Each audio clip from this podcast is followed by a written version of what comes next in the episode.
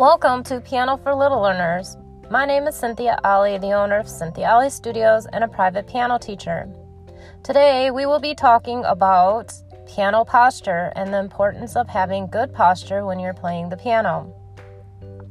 From an early age, you want to teach your child that when they're playing, they should have a straight back, they don't want to hunch. This is good posture for being pain free in your shoulders and in your neck.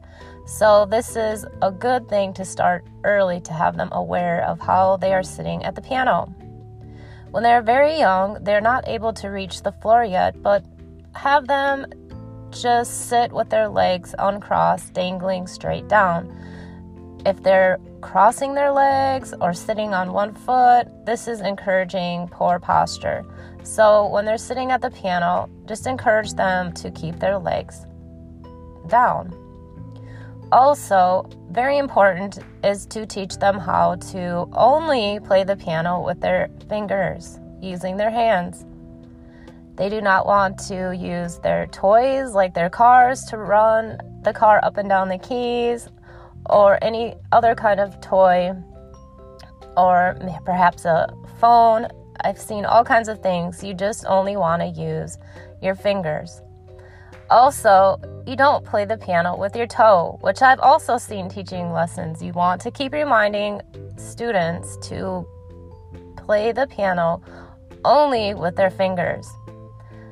So, that is when the child is at the piano. Just take a look and see how they're sitting, and then you can just gently remind them oh, okay, check your piano posture. I tell my students if I see them doing something that is going to be unbeneficial in their piano learning, like with crossed legs or leaning their elbows up on the keyboard, I'll just say, oh, remember your piano posture.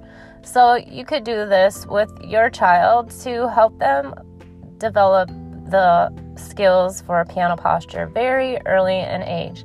And then they will have a good posture for their entire life playing the piano, which is going to help them not have pain in their wrists, in their back, in their um, neck, or anywhere if you learn good posture early.